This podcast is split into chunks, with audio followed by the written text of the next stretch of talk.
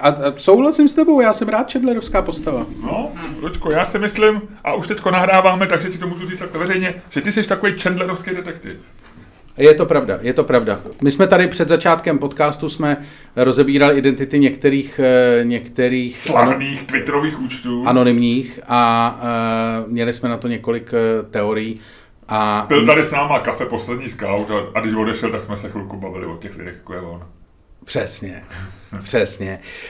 No tak jo, Miloši, než začneme. A ty tušíš, Luďku, kdo by mohl být Schillerová? Kdo je zatím?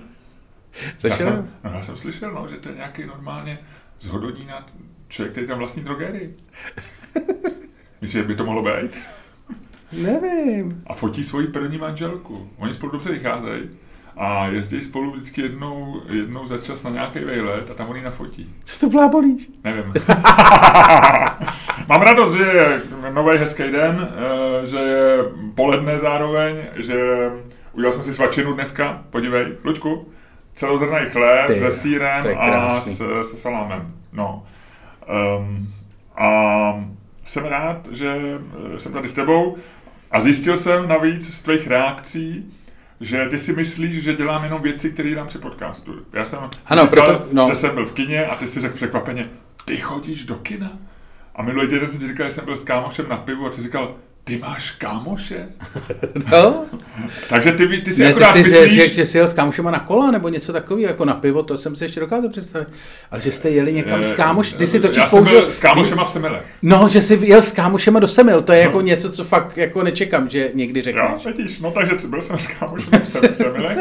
A, takže ty si myslíš, že já jenom vedu řeči, jím nejčastěji sušenky a piju kafe. Ano. A všecko ostatní mě překvapuje. A ještě běháš, stojíš ve výtahu. A chodíš čůrat a děláš nějaký pokusy v kuchyni. No, ale to už víš jenom zprostředkovaně, protože o tom mluvím při podcastu. A všecko to vidím na Instagramu. Dobře, OK. Tak, jak se máš? Je to fantastický. Je to absolutně fantastický. Jak se máš ty?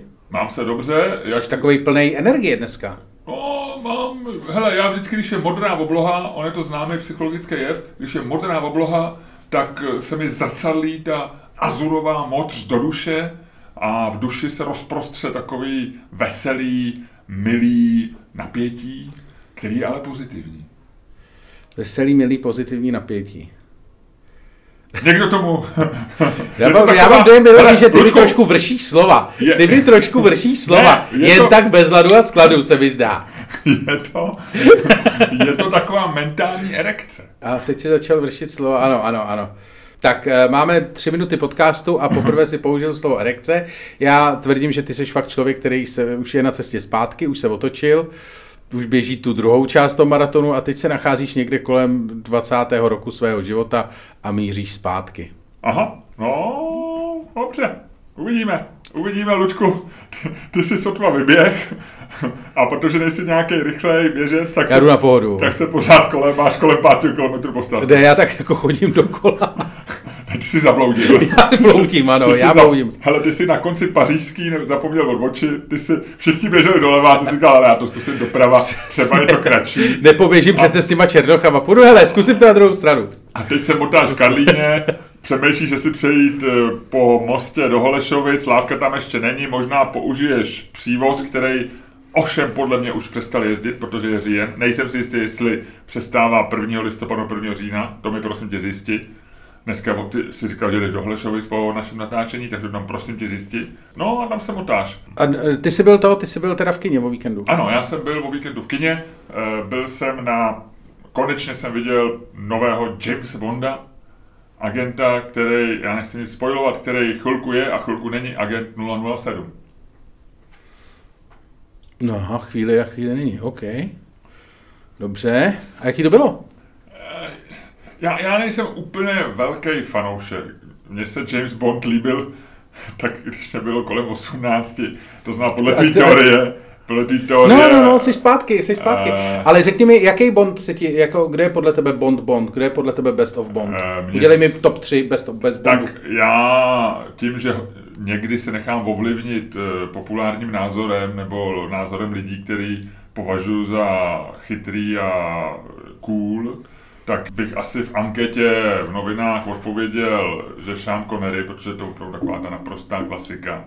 A tím nic neskazíš touhle odpovědí, protože jsi člověk, který má rád vlastně tím, čím to začalo, nejsou ještě takový ty trapný momenty některých těch dalších těch. Ale upřímně řečeno mám rád toho, a já nevím kolik o nich natočil, myslím, že jenom jednu, ten Moore, jak se jmenuje s ním? Roger Moore? Roger Moore, kolik jich natočil? No ten jich natočil víc. No. Mě ten Sean Connery trošku, jako musím říct, iritoval, jo. Mně přišel jako takový jako moc, tak jako unilej frajer, jo. Kdežto Roger Moore mi přišel takový jako zemitej, příjemný chlapík. No, já mám určitě Rogera Moora jako. Takže Ludku, my se shodneme v tomhle. Ale pro mě to tím, že to byl první Bond, kterýho jsem viděl. Protože já jsem viděl na ani to nebyla VHS. Ne, to bylo právě kamo Video 2000. Protože můj soused Jelínek, ke kterému jsem se chodil dívat na video, protože jediný ze třídy měli video, tak jeho otec jeho otec byl průkopník slepých uliček a když už si pořídil videorekordér, pořídil si ho tehdy v systému, tehdy bylo VHS, beta a V2000, co V2000 byl systém, který podporoval tuž jenom Grundig ze všech výrobců, takže on si neohroženě koupil Video 2000, to bylo blbý, protože bylo málo kazet a samozřejmě byly, že jo, takový ty na tom černém trhu a to. A samozřejmě to bylo ve věku, kdy my jsme ocenili, že jako vlastně ti bylo jedno, že má málo pornografie, nějaká byla, takže dobrý. Ale k němu jsme právě chodili na videa, jakože to, a tam jsem viděl prvního Bonda, což byla člověče A View to Kill, Vyhlídka na vraždu, s tím, tam hrál Christopher Walken, tam hrál zloducha, absolutně fantastický. Hrál vždycky zloduchy Christopher Walken. No, Maxe Zorina, je to 85ka film. Roku 85 chci říct. No, že se narodil, teda ten film byl natočen v roce 80. Ale můžeš říct, že film se narodil. Hele, je to krásná metafora filmového kritika. Je to každopádně jedna z věcí, je zajímavá na tom, nebo jedna z věcí, která je na tom zajímavá, je ta, že je to jeden z hůř hodnocených bondovských filmů, vlastně možná nejhůř hodnocený bondovský film poslední, nebo jako těch posledních několika dekád. Když nepočítám takovej ten jeden toho Lazenbaje. Ten děl jeden jeden. No, a to bylo vlastně trapný. A to jsem viděl první, to mě hrozně bavilo. To bylo jako, že, no a to byl prostě, pro mě zůstane, jako Bond, kterýho jsem viděl prvního, tak pro tebe podle mě zůstane nejlepší. Jo, já vlastně nevím, kterýho jsem viděl prvního. A Bondy, ještě mi řekni, a Bondovky se u nás nedávaly? Dávaly, ne? Za komunistů? Ne, nedávaly. Vůbec? Ne. Ani jsi Seanem Connerym? Jsi si tím jistý? No já jsem je neviděl v kině určitě. No tak v kině, ono byly starý filmy, ale jestli se nedávaly takhle třeba v sobotu, v neděli, v nějakých třeba odpoledne, v takových těch, když občasli, to byly černobílí, ne, s tím Connerym, aspoň ty první, nebo nebyly? Já teďko, možná říkám úplný hovadiny, ale bylo to černobílí ještě? Taky nevíš, ne? No proč se směješ? Protože to zní jako úplná píčevina. Nebyli samozřejmě. První byl doktor No. Ano, to rok 61. 62. No, a to bylo spousta filmů černobílejch, proč by to mohlo, proč by to mělo být jako proč to bylo kolorovaný. Kolorovaný se, buď to bylo barevný, kolorovaný se dělají teďko z těch starých černobílejch, jako, že jo. Tak buď to bylo barevný a nedávno bylo černobílý. A Nedělej země nebyla, tak se na to podívej a přestaň se smát jak pitomec. Nerozčiluj se. A děláš to znova, Ludku. A zase. Hele, ty jsi mě úplně jako... vymyškoval teď.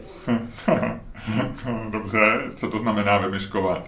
No, to je zajímavý ten, protože se to zároveň říká jako někoho vykastrovat. No právě, tak to znám. A pak je druhý význam, ve kterém to znamená, a to je jako, že někoho úplně zblbneš. Jo, jako. To jsem nikdy neslyšel. No. Ale ono to je nějak zajímavý i gramaticky, to se píše, no pravopisně, ono se to píše s někým i, ne? Ano. Ale když někoho zblbneš, tak to znamená, že jako spíš on začne dělat myšky, jako ta jeho myšlenky. Tvůj mozek začal dělat takzvaný myšky, jako když jedeš jako eraticky autem. Takže já myslím, že vymyškovat jako zblbnou dovolnou historii není. Ty jsi dělat. Nevím. Ty, já jsem úplně zblblej. Ty tady scháním, jestli... No jasně, že to bylo... Já jsem si musel jenom vygooglovat. Našel jsem si stránku na IMDb, která je Dr. No Technical Specification. Že jsem si normálně vygoogloval technickou specifikaci toho filmu. Okay. Je to samozřejmě v barvě. Dobře, děkuji, že jsi to zjistil. Takže, abych to dokončil tu myšlenku. Bylo to prosím tě na 35 točený Eastman 50T 5250. To jsem chtěl vědět a jenom ta otázka je pořád stejná a tu si ještě nevygoogloval, jestli se hrály bondovky za komunistů. A já si myslím, že jo. Já jsem to určitě viděl jako dítě a rozhodně jsem to neviděl na videu nikde. Za socialismu, a teď cituju Jana Folla, což je filmový historik. Ano, ano. Za socialismu se bondovky v československých kinech promítat nemohly. Existovala nějaká možnost k zakázeným snímkům. Filmy sem chodily na výběr do ústřední půjčovny filmů a podobných institucí. Kopie tady nějakou dobu přístupné byly, a to na neoficiálních projekcích, například pro studenty FAMU. Já jsem jako pracovník ústřední půjčovny měl přístup na výběrové komise, kde jsem tehdy viděl Muže se zlatou zbraní, vzpomíná Jan Foll na bondovku z roku 1974. První bondovka se v našich kinech objevila tedy až po listopadové revoluci v roce 1992, byl to Dech života. No, nazdar, hotovo, vyhrál jsem, nazdar, těšilo mě. Co je, ty mi nevěříš? Takže si googleš svoji paralelní realitu, jo? Ty si googleš svoji paralelní realitu. Já nevěřím tomu, že bych viděl první bondovky až po roce 90, já nevím, v 25, já úplně si pamatuju, jak to vidím jako vlastně 10letý kluk nebo 15letý kluk. To se ale starším lidem stává. Ale ne, to se nestává jen starším lidem, to je hrozně zajímavý fakt. Už jsem o tom několikrát mluvil v našich podcastech, je o tom hrozně hezký díl podcastu Malcolma Gladwella, že ty si opravdu dáš do hlavy věci, které se nestaly. To znamená, například ti řeknu, když jsem se bavil s mojí mámou asi před 14 dněma v souvislosti s Milošem Zemanem, protože Miloš Zeman, když já jsem byl s Milošem Zemanem jako novinář v roce 95 nebo 6 v Portugalsku a když jsem se vrátil, tak jsem šel s tím Zemanem, on šel na taxík a já jsem s ním šel po hale starý ruzinskýho terminálu, poloprázdný v neděli odpoledne, taky k parkovišti a proti mě šla moje žena s naším synem, který mu tehdy byly necelý 2 roky. No. A on se ke mně rozběhl, teď viděl Zemana, tak se zarazil, kouká na něj a Zeman se k němu naklonil a řekl, ahoj, já jsem Miloš. A podal mu ruku. Od té doby si můj syn se Zemanem tykal. Ale už ho nikdy od té doby podle mě neviděl. Okay. A tady tu historku samozřejmě já jsem povídal několikrát svým rodičům, když jsme třeba tam byli na to. No a teď mi moje máma tvrdila, že u toho byla a že to viděla a přesně mi to popisovala. A je o tom naprosto 100% přesvědčená a já samozřejmě vím, že tam nebyla, protože mě přijela žena vyzvednout autem a co by tam dělala moje máma, že? Protože mě chodila vítat. Takže to je běžná věc, kterou si člověk spojí, že já úplně vidím, jak jsem v našem bytě v Holešovicích a na černobílé televizi se dívám na Šána na Miloše Zemana, který říká tvýmu synovi. Ahoj! Teď to zamotal trošku, no. Ale... Ne, je jako Jan Foll má prostě pravdu a ty pravdu nemáš. Ne, mohlo to být v televizi, jestli to nebylo v televizi. On říká v kinech, no tak jako bylo spousta filmů, které nešly v kinech. Protože to by šly v té době premiéry a tak. Ale já si nejsem jistý, jestli nebyl v televizi. No. Ne, tak oni nemohli být v kině, ale pak jí dali do televize, protože už to mohli. Ne, samozřejmě, že ne. Tak byly různé doby, že jo, no tak asi třeba v 80. letech mohla být neutěšuj se. Vysílali komunisté bondovky, já nevím. Vysílali komunisté. Ty jsi normálně, jako chápeš, že já i naši posluchači jsme teď v zajetí tvejch jako... Ty jsi začal googlovat, já nemám rád, se googluje v našem pořadu. Mentálně, ale já ti říkám, že googleš úplně nesmysl, já už jsem ti to vygoogloval. A ty mi nevěříš, to je celý. Teď to, co děláš, je zbytečný googlování. Ty jsi našel, že Jan Foll říká, že nebyli v kinech a byli ve speciálních projekcích.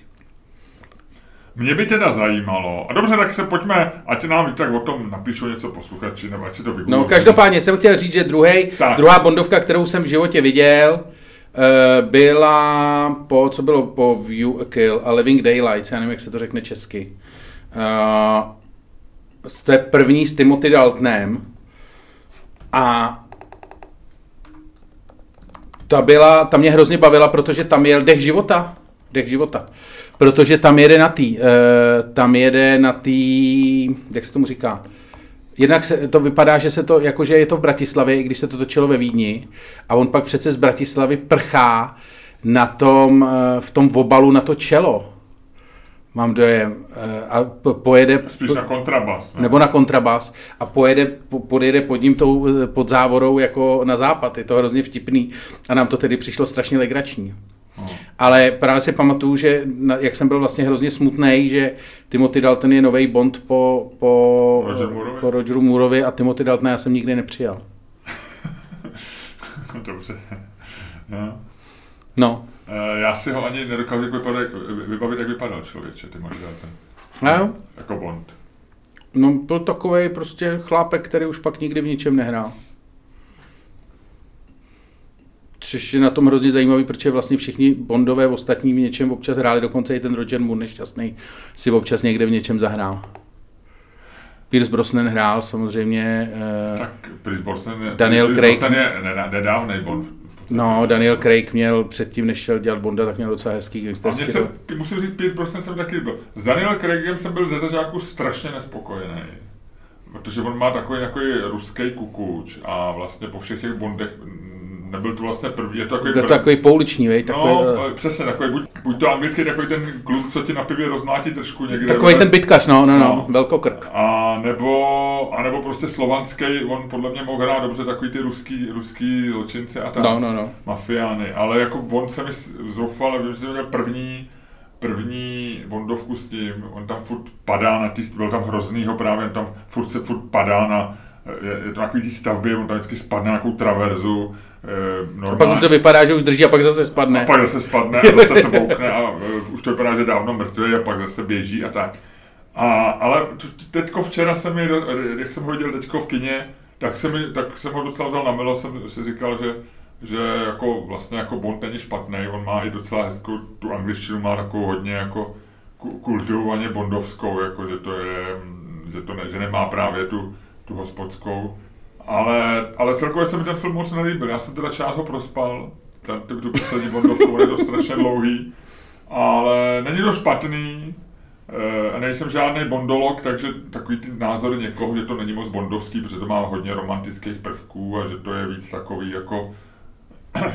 víc takový jako složitý vyprávění, než tam těch akcí je míň, což ten Greg vždycky, nevím. Je tam hezká honička autem, ta se mi líbí, ta je samozřejmě velmi bondovská, v takovém prostorách nebo v hradu a to je jakoby vtipně hezký, ale jinak, ale není to špatný, ale nebyl jsem z toho jako úplně na větvi. No to ano, divák Miloš. Kámo. To byla taková přesná, ne, mě by docela právě... Teď tohle to byla recenze Mirky Spáčilový. Ono, ne, ani ne, to bylo... 60% tomu dáváš. To bylo horší. To ani, já se ani netroufám tomu dát žádný procenta, protože tomu vůbec nerozumím a nedokážu... Ty to musíš dát z nějaký perspektivy, já mám perspektivu jako člověka, my na to vždycky chodíme do kina, ještě chodíme se ženou a s naším kamarádem, a jeho ženou, je to taková tradice, takže s nikým, takže posledních asi 7 Bondů jsme viděli takhle. Jinak bych na to asi ani nešel, upřímně. Ale tak nemám nejmenší, vůbec neznám nějakou, nemůžu ani zvolit perspektivu, z které bych to ohodnotil na těch 60%. Ale chci ti říct, že... a to jsem teď zapomněl.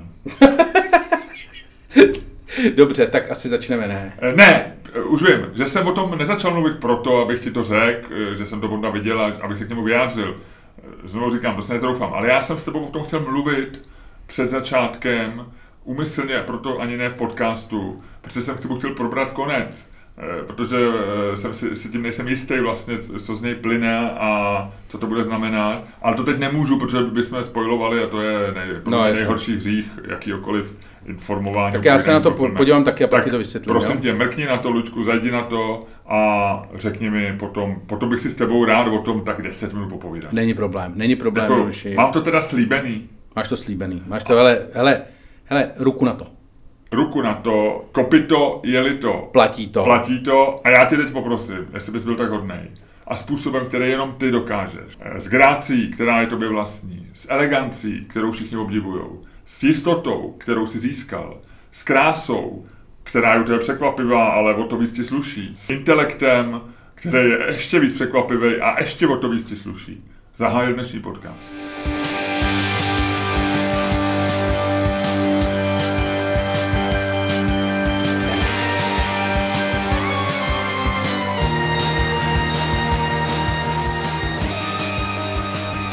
Dámy a pánové, posloucháte další díl fantastického podcastu z dílny Čermák Staněk Komedy, který je a dnes samozřejmě také bude daleko lepší, než si myslíte.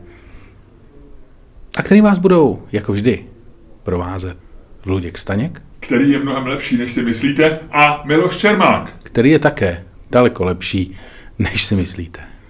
Tomu se v angličtině říká smirk, ne, tady tomu posměšku. A můžeš mi říct, proč to použil, když říkáš, že jsem daleko lepší, než si lidi myslejí? No, protože jsi daleko lepší, než si lidi myslejí. No a proč jsi neřekl, který je daleko lepší, než si myslíte? A řekl jsi ve skutečnosti, který je daleko lepší, než si myslíte. Slyšíš tam ten rozdíl? Ne, slyším. Tak poslouchej. Který je daleko lepší, než si myslíte? Který je daleko lepší, než si myslíte? Slyšíš tam ten rozdíl? Slyším. No, ale to nebylo, to mi jenom tak už... To tě usmrklo. No. Dobře, Luďku, co jsi dělal o víkendu? Byl jsem se synem na Comic-Conu, což bylo bizarní, protože to je místo, kde zjistíš pokaždé, kolik může stát kus plastu, jak moc, kolik jako... Kam až se může vyšplhat se na kusu plastu. Tak. Takže jsem koupil mu mnoho kusů plastu. A jinak to je tak jako všechno, jinak jsem měl nějaké pracovní povinnosti a tak dále, takže jsem vlastně jako vůbec nic nestihl. No, ale něco jsem chtěl, jo, a byl jsem svědkem boží události, která mi přišla absolutně fantastická. To bylo, šel jsem do Makra a teďko tam vyřizuju si tam nějaký takový ten papír, že si to můžeš jako od nich objednávat jako online a to. A teď tam taková paní tam byla... Promiň. Makro, no. Tam. A ty si musíš dopředu tam vyplnit, když chceš použít online obchod nějaký papír. Jakože musíš tam fyzicky. Takže já jsem tam šel, udělal jsem to a teď tam byla taková paní, jako snaživá, ještě zaučovala nějakého mladýho. Teď tam prošli jako tím turniketem do toho Makra, prošli takový dva frajeři, 40 let, takový jako to, a oba dva jako bez roušky. A ona na ně zavolala, že jako aby si vzali roušku a teď ten jeden tam dělal takový to, jako že ji hledá a ten druhý jako se na ní otočil a říká, já si ji nevemu. A ona říká, ale to jako musíte. A on říká, no, ten chlápek říká, no, tak na mě asi budete muset někoho zavolat, že jo. A ta ženská jako samozřejmě a šel do piči samozřejmě.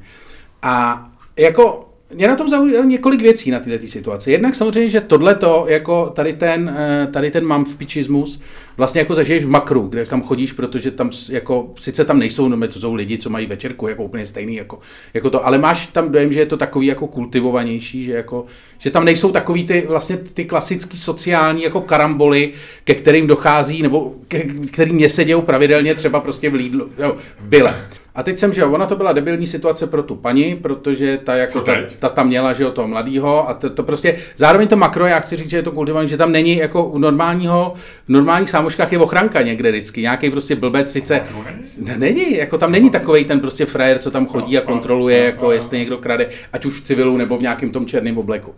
Takže jako... Já si teda myslím, že je. No, já jsem tam žádnou neviděl. Takhle, já jsem několikrát krát bez postihu, ale párkrát mě tam chytli. Jo, no tak to vlastně něco je. Ale, no a teď jsem... asi smažu, protože lidi vůbec mají smysl pro ironii v té zemi. No nicméně, takže... Paní, která tam zaučovala mladýho, tak proto to bylo, že jo, v tu chvíli zásadní porušení vlastně její autority. Protože ona jako nemohla udělat vůbec nic, jako neměla fakt koho zavolat a to, Fred se jí jako to a odcházel prostě jako vysmátej s tím druhým pitomcem a tam někam šli. A teď ještě jako šli bez košíku, takže fakt si tam asi nějaký random prostě frajeři ještě jako to. No ale... Nebyl to ředitel Makra? Nebyl. A já jsem přemýšlel, jedna věc mě na tom zaujala. Ještě poslední věc, abych se dokázal představit. Makro na Zličině? Nebo Česlice, Průhonice? Zličín. No a Já jsem o tom přemýšlel, jako ta situace, a říkal jsem si, ty vole, jako, tak možná, víš, jako, že jasný, ty náhubky tam prostě máš, je to takový jako nepříjemný, ale možná ten člověk, když nechce nosit ten náhubek a zjevně prostě agresivně jako odmítal, jakože to, tak jsem si říkal, třeba je to, opravdu víš co, třeba je to takový ten blue flame thinker, třeba je to takový ten člověk, co prostě vidí dál a chápe, že prostě děláme něco zbytečného, víš? Takový ten člověk, co prostě má to pronikavý myšlení a jako nejde s davem, víš? Takový ten člověk, co třeba jako, že ho tady to myšlení, prostě takový to fuck you myšlení, že ho to jako někam dostalo společensky. A tak jsem se ho prohlížel. Ty jsi našel pak ještě v tom? Ne, já jsem pak se za ním šel podívat, protože mě fakt zajímalo, jako to bylo jako takový vrcholný kokotství, tak jsem a se... A co dělal? Jako v pohodě si něco hledal a vykupoval? No. Jako nějaký chlást samozřejmě. A já jsem se byl prohlídnout a říkám si, ty vole, tak jestli třeba to... Jako, víš co, kdyby to byl, aspoň kdyby z něj zářilo bohatství, tak si řeknu, ty vole, ten člověk jako se svým, vole, fuck you přístupem dostal daleko. Jasně. Ale ten člověk měl normálně jako vošlapaný boty, nějaký prostě jako, nějaký ajťák by si řekl možná plus minus něco, jako neúspěšný, takový jako méně úspěšný ajťák, takový jako, prostě nezářilo z něj jako vůbec bohatství a dokonce měl, a to mě zaujalo nejvíc, měl na tašce takovou tu zářivej, takový ten zářivej pásek, takový, aby ho nesrazilo auto, což... Jo. Takže jsem zjistil, že tady to jako, že tady ten jeho fuck you princip vlastně jako se neprojevil do žádného... Do žádného jiného featureu. A říkal jsem si, takže v podstatě to byl asi jenom kokot. Ale já si myslím, já jsem to tady chtěl teďko opravit, až domluvíš, že si myslím, že takhle se chovají jako kokoti, že to není, že jako určitě tady spousta lidí, kteří jsou přesvědčení o tom a možná mají pravdu, možná ne, že nošení roušek je zbytečný z mnoha důvodů, ale že většina těch lidí jakoby komplájuje a že prostě to nosej. Ale když někdo přijde do makra, ještě ti řekne ženská slušně, aby si vzal roušku, a ty jako vlastně skoro na to čekáš a možná... No, on to na to čekal. Zažil takový malej... Smirk on the face, takový to jako...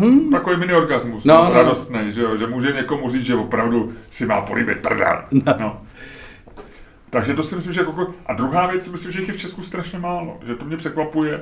Taky jsem to pozoroval teďko o víkendu. A vlastně jsme se o tom bavili zase s mojí paní. A že je hrozně málo, že v tramvaji opravdu skoro nevidíš jako čeka bez roušky. Že jsou to bezdomovci, ale ty možná ani nevědí, že je nějaká pandemie, jo. Ale takový do toho jako opravdu, že v Česku je hrozně moc lidí, který podle mě jsou jako anti. Který jsou antivaxeři, že jo, tak to nepoznáš na nich, který se nenechají navočkovat, který se nelíbí roušky a tak. Ale že my v sobě máme jako národ jako tu poslušnost, no, že jako dodržujeme pravidla. Že my se řídíme ostatníma a panuje teďko, že vlastně v metru, v MHD, v obchodech se nosí roušky. A vlastně málo kdy, když člověka bez roušky, tak skoro jistě zapomněl. No. Jo. A ten mu to řekne, ten prodavač a mu řekne, ježiš, promiňte, a nandá si to. Jo. Ale takový to, že si to nandá takový tím, jak ty říkáš, jako s tím otráveným výrazem, říká, už si ji nandávám. A to, tak to si myslím, že není v Česku. No tak to jsem jenom... Neříkám, že to je pozitivní vlastnost naše, jako taková ta jako poslušnost, že jako neradí, podle mě většina lidí nerada nějak jako provokuje a porušuje pravidla, které ostatní dodržují. No. A řekni mi, na kolikáce seš dneska? Ludku, já nevím, 8 určitě, 8,1. Ta modrá obloha, ty vole, ti prozářila den, no, viď? A je tam furt, podívej. A je hezký, když jsem jel do našeho studia, tak půlka nebe, nebo taková třetina nebe, je tam ostrá lajna právě mezi hranama, mezi mrakama, tam je zamračeno, ale bílé, takový to hezký, ale bílej koberec a půlka nebe úplně, jo, se mi nelíbí. To mám já. Teď se musíš zeptat, kolik mám já? No, já na to čekám. Promiň, vlastně já jsem se tě nezeptal, ale beru to jako... Mě Azuro vytáhlo na... Azuro, já jsem řekl Azuro, au. Jo, Azuro. A ty nemáš na sobě Azuro. To je strašný slovo. Takový to, jak to říkají, říká, dneska bude Azuro. To říkají lidi, kteří jezdí do Chorvatska. Že jo? Ale jenom na sever. Do Istrie. Ale ne, každopádně, no, takže tady ta modrá... Ve Splitu už, tam už je kultivovanost. Přesně. Takže... To je takový makro jugoslávský, věc. Takže mě modrá obloha vytáhla na 2,6, 2,7, je to hezký. Ale přijde, ve čtvrtek přijde ochlazení a teď jsem si čet, a to je výborný, čet jsem si zprávy, díval jsem se, jaká bude zima, protože jsou drahé energie, dneska to oznámili, plyn bude dražší o 2/3. A má být dlouhá a krutá zima. Zatímco loňská zima byla dlouhá a mírná, tak letošní zima bude dlouhá a krutá, což je to nejlepší, co chceš slyšet, když bude plyt dražší o 2/3. Je to... A já teda jako kokoty, který se z tohohle radujou, já jsem na Twitteru zaregistroval. Já se z toho neraduju. Tvůj smích byl hysterický, ale reálně x lidí, kteří se často považují za opinion lídry, jako a zvláště ty lidi, kteří jsou proti GDčku, jak oni píšou, Green Dealu, a kteří jsou proti Grétě a to, tak se radujou z toho, že bude dlouhá zima a jak všichni ty, který stavějí větrníky, jak zapláčou. Jako je to možný, já stavěče větrníků taky nemám v oblibě, ale jako vyjadřovat tím radostně přijde debilní, ale OK. No. Ale já si myslím, že to není tutový. Já si pamatuju, že za posledních 10 let krutou, dlouhou zimu vyhlasoval jsem mnohokrát a vlastně pak byla v roce, já nevím, kdy teďko bych si nevzpomněl, ale v posledních 10 letech byly zimy docela mírný. Já si myslím, že poslední opravdu taková krutá, dlouhá byla 2013. To byla, že ještě, já jsem dokonce tehdy se spekulovalo, že bude nějaká doba ledová, protože tam ještě tam jsem měl auto, který mi zapadalo sněhem, takže jsem s ním nemohl vyjet. No a v dubnu, ale ještě v květnu sněžilo, jo. To bylo hrozný. No, takže to byla podle mě, a pak byla taková série opravdu mírných zim, ale několikrát meteorologové vždycky v Blesku psali, přijde zima, která nás prostě tady všichni umrzneme. Nebo ale možná to přijde, no tak je to, tak počasí se střídá, že jo. A jak známo, změna klimatu a k ní dochází, to víme, nevíme jenom, jestli k ní dochází, kvůli čemu k ní dochází a nakolik je ovlivněná člověkem, ale víme, že nějaká změna klimatu asi je a ta vede k extrémům, no tak jako byly v létě hrozný povodně a loni byly vlny veder a letos bylo divný léto a bylo jako chladno celkově, tak je možný, že bude, že letos se ta zima vymkne, no. A bylo by to smůla, no. To by bylo. Nicméně, řekni mi něco, co nevím. Mám pro tebe takovou elegantní, hezkou historii. Jestli víš, jaká byla nejbizarnější směna v historii umění, nebo kdy někdo koupil nějaký obraz nebo umělecké dílo a protihodnotou dal něco opravdu kuriózního. Nevím. Salvador Dalí navrhl pro Air India, což byla v 50. a 60. letech top společnost, říkalo se nejlepší první asijská aerolinka, která koupila proudové letadlo Boeing 707 a byla přesně takový Panam Asie, tak její šéfové, dneska nevím, jestli ještě existuje. Takový jako Qatar Airways z té doby. Určitě. A její šéfové byli v roce 1967, si udělali výlet do New Yorku, kde měli výjezdní zasedání v luxusním hotelu na Manhattanu. A byl to oblíbený hotel zároveň Salvadora Dalího, který když byl v New Yorku, tak vždycky tam bydlel. A oni ho tam viděli na baru, tak ho pozvali na skleničku a říkali, že jejich společnost je sběratelem umění a že ho obdivují, jako každý ho obdivoval v 60. letech starý pán už. A jestli by nemohl, jak slovo dalo slovo, sklenka dala sklenku, a jestli by pro ně nemohl vytvořit nějaký umělecký dílo, který by oni dávali jako suvenýr svým klientům. A Salvador se zamyslel a říkal, jo, mohl bych, já vám udělám popelník. Takže Salvador Dalí pro ně udělal návrh popelníku, byl samozřejmě surrealistický, byl trošku inspirovaný mušlí, trošku řemínkem jeho můzy a partnerky Gali. A z keramiky to bylo.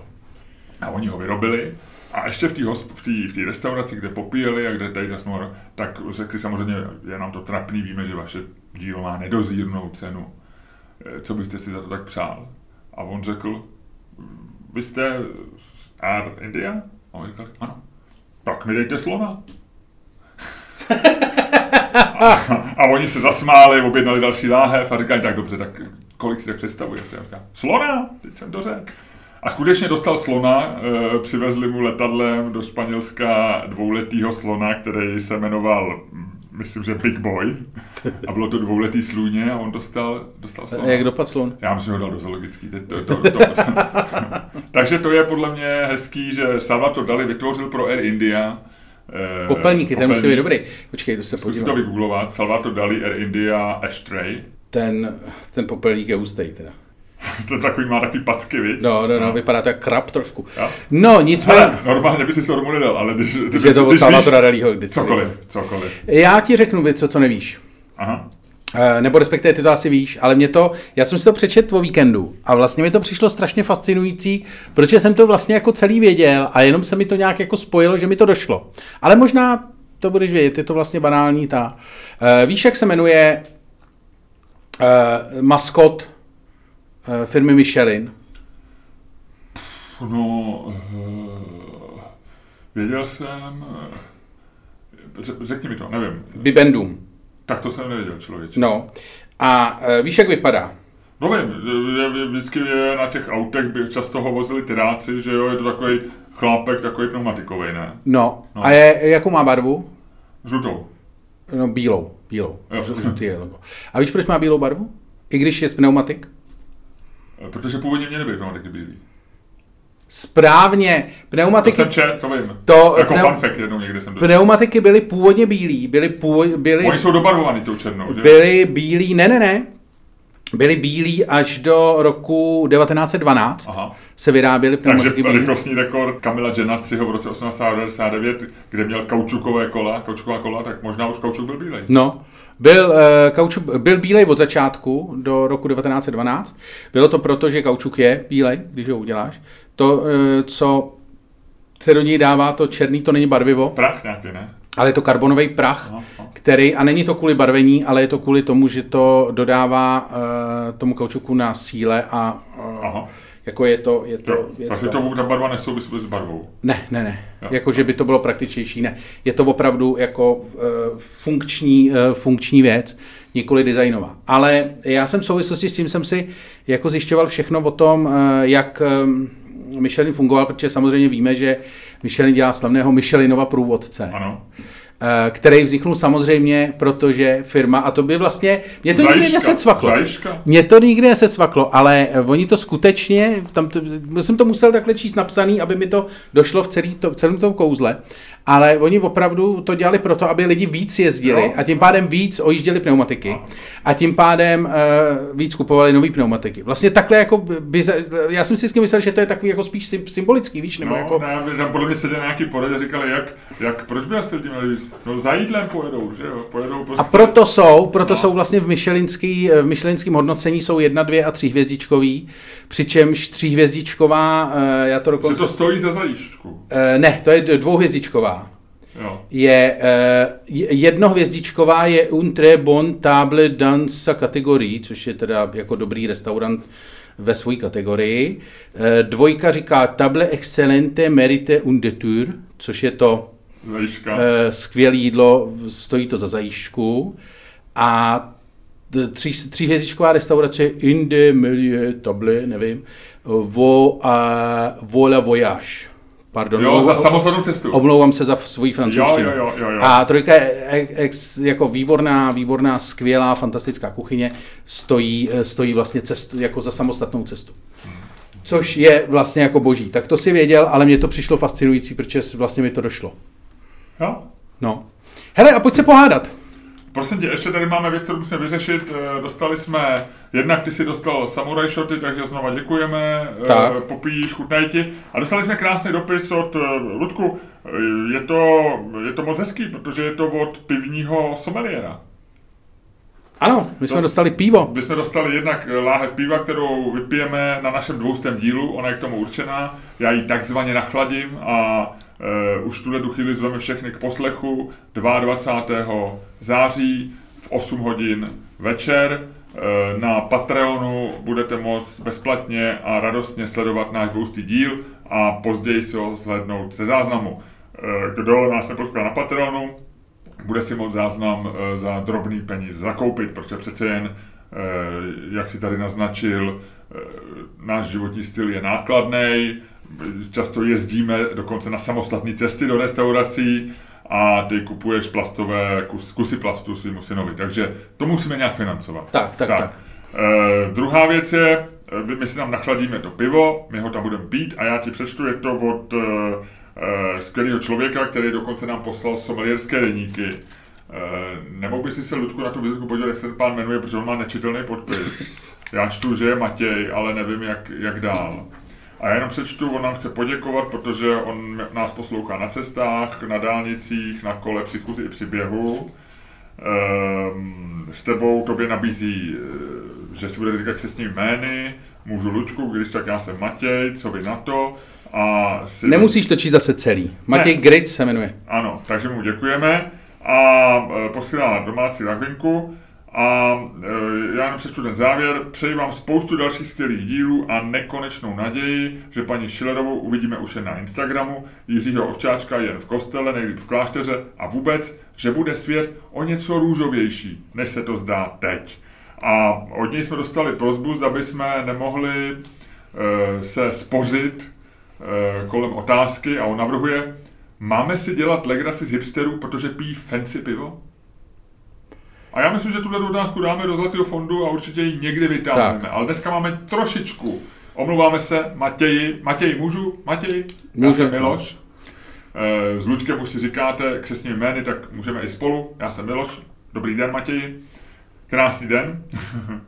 Už se těší na ciknutí dvoueurovky. A dneska cikne dvoueurovka s tématem, které je trochu aktuální, protože jedním z témat minulého víkendu, o kterém jsem mluvil minulý víkend a bude se možná mluvit i příští týden, je kandidatura na prezidenta a možná kandidatura často spekulovaná Andreje Babiše. A spousty dalších lidí, konec konců, co si budeme povídat, ale Andrej Babiš zatím vyčnívá, hodně se o tom diskutuje, o Andreji Babišovi se vlastně vždycky hodně diskutovalo, tak teď to jenom přišlo do jiné roviny. Zároveň, ale samozřejmě se objevuje spousta dalších prezidentských kandidátů a jako vždycky se mluví o takových těch vážných po těch nevážné, od těch s brýlemi po ty bez brýlí, od mužů po ženy a tak dále a tak dále. A samozřejmě my jsme si nemohli vzpomenout na kandidaturu, která občas zaznívala. Mm-hmm. Takový Jaromír Jágr prezidentem, co? Tak, a my se budeme ptát. A my hodíme dvouerovku, aby cinknutí rozhodlo o tom, jestli byl by lepším prezidentem Andrej Babiš, anebo Jaromír Jágr. Takže dvojka. Ty, Ludku, říkáš Andrej Babiš. A začínáš. A paní z Rakouska, říkáš Jaromír Jágr a začínáš ty. Ano. A já to roztáčím a házím. Dvojka! Andrej Babiš lepší prezident? Ano. Andrej Babiš by byl lepší prezident čistě proto, že jako nemůže to být takhle dobrý furt. Musíme mít někoho, na koho budeme nadávat. A prezidentská funkce, my jsme tady o tom měli pár debat. A promiň, já se nemůžu tě nepřerušit. Co nemůže být dobrý furt? No jako teď co je dobrý? No teď jako dopadly dobře ty volby a počkej. No ty dopadly dobře před týdnem. No. A no. Zatím se nějak ještě nerozuzlo nějak úplně dobře. Ale jinak to moc dobrý není. Premiérem je Andrej Babiš v tuto chvíli, prezidentem je Miloš Zeman, ministryní financí Jana Schillerová a nechtějí, abych vymenovával dál. Okay. Dobře, chci říct. Myslím si, že prostě potřebujeme prezidenta, takhle, jako prezident je opravdu, měli jsme tady o tom podcast, prezident je v podstatě funkce hovnu. Je to funkce, která jako vlastně je přebytečná, ty lidi, Miloš Zeman ukázal, že když se s ním pracuje kreativně, tak dokáže dělat dostatek zla, ale jinak je to v podstatě taková jako funkce na nic. Zároveň je to funkce, která je hodně vidět, protože Hrad, protože prostě je to něco na kopci. Je to něco, co prostě jako my vidíme, na co my vidíme. A co jako vlastně asi potřebujeme, i když je to právě úplně hovno. A já si myslím, že to je definice Andreje Babiše. Je to něco, co český národ potřebuje, i když je to úplně k hovnu. Andreje Babiše si zvolilo 30% lidí, byl to strašně dlouho nejpopulárnější politik, a to včetně doby, kdy tady řídil pandemii. Lidi ho mají rádi, rozdává peníze. Je to prostě takovej ten člověk, do kterého se takový ty lidi, kteří nevědí podle čeho úplně volit, tak si prostě do něj něco jako projektujou a dělá jim dobře, že takovej člověk je. A já si myslím, že přesně kvůli tomhle tomu by Andrej Babiš měl být prezident. Je to funkce, ve které nemůže jako moc nic pokazit, teoreticky bude hodně cestovat, bude hodně fungovat a lidi, kteří ho mají rádi, prostě budou spokojení. A nás ostatní, který srál, tak srát nebude, tečka, vyhrál jsem. Ludku, tohle ty si odbyl a mně se to přestává líbit, jo, protože tady to je jako, rozumíš, jako kdybych byl špičkový lyžář, stoupnul si na kopec v Kitzbílu, nahoře na Černou sjezdovku a vedle mě chtěl se mnou paralelní slalom jet chlápek, který má medvídky, jo, a takový ty lyžař s řemínkem, jo. A to seš ty? Ne, já jsem ten špičkový člověk ve výbavě. Ty jsi to podcenil, nebo prostě jsi to nechtěl, ty to nechceš hrát tuhle, tak já za to nemůžu ti spadla dvojka, jo. Ale promiň, všecko, co jsi vyjmenoval, samozřejmě perfektně pasuje na Jaromíra Jágra. Jaromír Jágr je to, co naše země jakoby podvědomě chce. My ho nepotřebujeme, ale je schopný nám udělat radost, umí udělat radost sám sobě, takže se jako sám zabaví, není to jako Miloš Zeman, nemá tu potřebu, nehledá radost jenom v tom sraní lidí, ale ráno si půjde brzo ráno zabruslit, dá si pár gólů, postaví halu pro Sáblíkovou, kde bude i on si chodit trénovat. Prostě Jaromír Jágr je přesně člověkem pro prezidentskou funkci z důvodu, který ty si vyjmenoval. A není důvod, aby tam byl člověk, který tady jako ničil tuto zemi špatným managementem a špatným vládnutím. A teď on je Jaromír Jágr kámoš Andreje Babiše. To máš jedno, no dobře, no tak jako se je kámoš, ono tam může pozvat občas na kafe, může mu dát i... Jaromír Jágr je hravej strašně, budeš mít ruletu na Hradě. No a co? Jsi kasíno? A to, tak klidně, pořád to lepší, co tam je teď. Jako, ty si řekl velmi dobře, že Miloš Zeman projevil ohromnou kreativitu v tom, že dokázal prostě i z funkce, která není stavěná na to, aby ovlivňovala zemi, tak dokázal udělat velký bordel, nebo dokáže stále. Jeho předchůdce Václav Klaus byl velmi kreativní a využil to k tomu, že dokázal si z funkce prezidenta udělat něco, co bude dělat radost hlavně jemu. Václav Klaus směřoval všechnu energii ty funkce směrem na sebe, Miloš Zeman směřuje na straně lidí. A Jaromír Jágr vyžil tu funkci k tomu, aby si to hezky užil, vem si bude mít každý rok bude mít jinou první dámu, paní Jágrová bude vařit, nebude vůbec potřeba, aby tam byla nějaká kuchyně, bude mu tam jezdit prostě udělat knedlíky, všecko. Já si myslím, že se i odstěhujou z Hradu, čím se splní to, o čem my dva sníme, že prostě v tom baráku nahoře bude nějaká galerie, nebo tam udělají Airbnb nebo něco, v katedrále budou mše a kancelář prezidenta bude někde v Podhradí, nebo někde na Starém Městě, nebo na Novém Městě, možná, já nevím, někde pod IP Pavlova v takový tý kolem mezi Žitnou Ječnou, si myslím, že je krásné místo na prezidentskou kancelář, velmi luské. No nad Karlákem můžeme mít výhled, prostě může to být přímo v tom baráku nad Karlákem, já myslím, teď je lékárna, nějaký byty, to se vlastně. Takže to si myslím, že je hezký a Jaromír Jágr jako nikoho v této zemi jako tak strašně neirituje, protože vždycky řeknou, je to hokejista, že jo, nemáš na něj nějaký velký nároky, na druhé straně on podle mě nebude mít nějaký velký nároky měnit dějiny, bude ještě pořád hrát vrcholově hokej, to znamená, že o nás budou psát, on bude hrát ještě extraligu, že možná se vrátí do NHL, protože v NHL podle mě využijou šanci mít hráče, který je zároveň hlavou státu. A on ještě bude v plný aktivní síle, jestliže prezidentské volby budou možná příští rok, určitě nejpozději přes příští rok, tak Jaromíru Jágrovi bude něco málo přes 50. A proč by sakra ten kluk nemohl prostě hrát ještě NHL, jo. Dobrý, vyhrál si. No, vyhrál tak, si, tohle bylo dobrý. Já jsem se do toho Babiše nedokázal tak vcítit, ale ty jsi se vcítil úplně dokonale. Ty jsi se do Jágra vcítil dokonale. Ty jsi to bral absolutně jako odtrženě, ty jsi to bral jako chirurg, prostě ty jsi řezal cizí nohu a bylo ti to jedno. Ale ne, tak...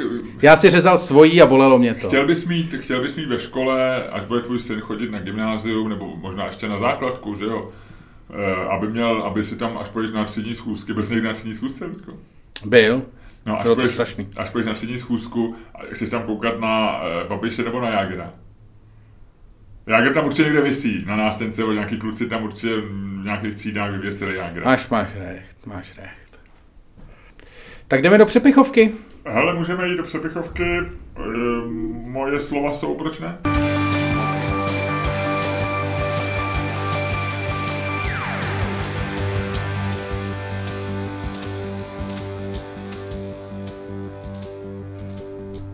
Dámy a pánové, poslouchali jste další díl fantastického podcastu z dílny Čermák Staněk Komedy, který je daleko lepší, než si myslíte.